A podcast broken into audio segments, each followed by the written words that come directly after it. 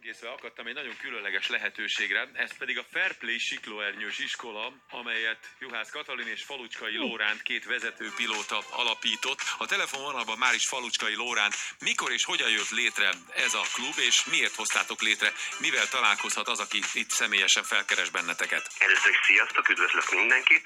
Közel 10 éves a klubunk, versenyszerűen sportolunk a párommal Katával, válogatott kerettagok vagyunk, tehát próbáljuk ezt a sportot a legmagasabb szinten űzni, és ezt a hozzáállást szeretnénk a tanítványainknak is mindig átadni az oktatások folyamán. Hát a repülés azért ez egy nagyon csodálatos sport, ami biztonságosan űzhető, és űzzük mi is, ezt a szemléletet próbáljuk átadni az embereinknek, viszont azért biztos van érdeklődőkben, amit tapasztaltunk, egy kis fél tériszony, és ezért körülbelül 10 éve létrehoztuk ezt a lehetőséget, hogy úgymond betekinthessenek közelről ebbe a sportba, mielőtt a normál alaptanfolyamot elkezdik a kedves érdeklődők, és ezért jött létre ez a betekintő tanfolyam. A tanfolyam elkezdése után mennyi idő múlva lehet siklóernyőzni nálatok? Hát maga a siklóernyőzés, azt tudni kell róla, hogy a legegyszerűbb ága az összes repülésnek gyakorlatilag technikailag viszonylag könnyen elsajátítható, de azért egy hosszabb folyamat, míg az ember pilótává válik. Maga az alaptanfolyam az egy minimum három hónapos hétvégen történő oktatásból áll, ahol lehetősége van a, az érdeklődőknek tanulni, ismerkedni a sporttal tanulni,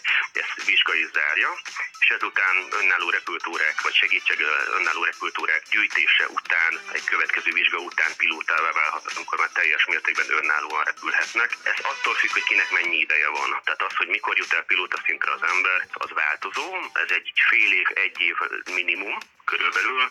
Ezért a fél év, egy év alatt az oktatóink azok folyamatosan fogják a növendékek kezét és segítik. Tehát próbáljuk kitölteni azt a tapasztalati hiányosságot, ami még nyilván a, a kevés repültúra miatt még fennáll náluk. Hiszen a legelső az a biztonság, tehát ezt próbáljuk beléjük súlykolni. Falucskai Lórántnak köszönöm szépen az információkat. További részletek találhatók a www.siklóernyőzés.com oldalon. Köszönöm szépen és sziasztok! A folytatásban pedig már is jön a Maroon 5 és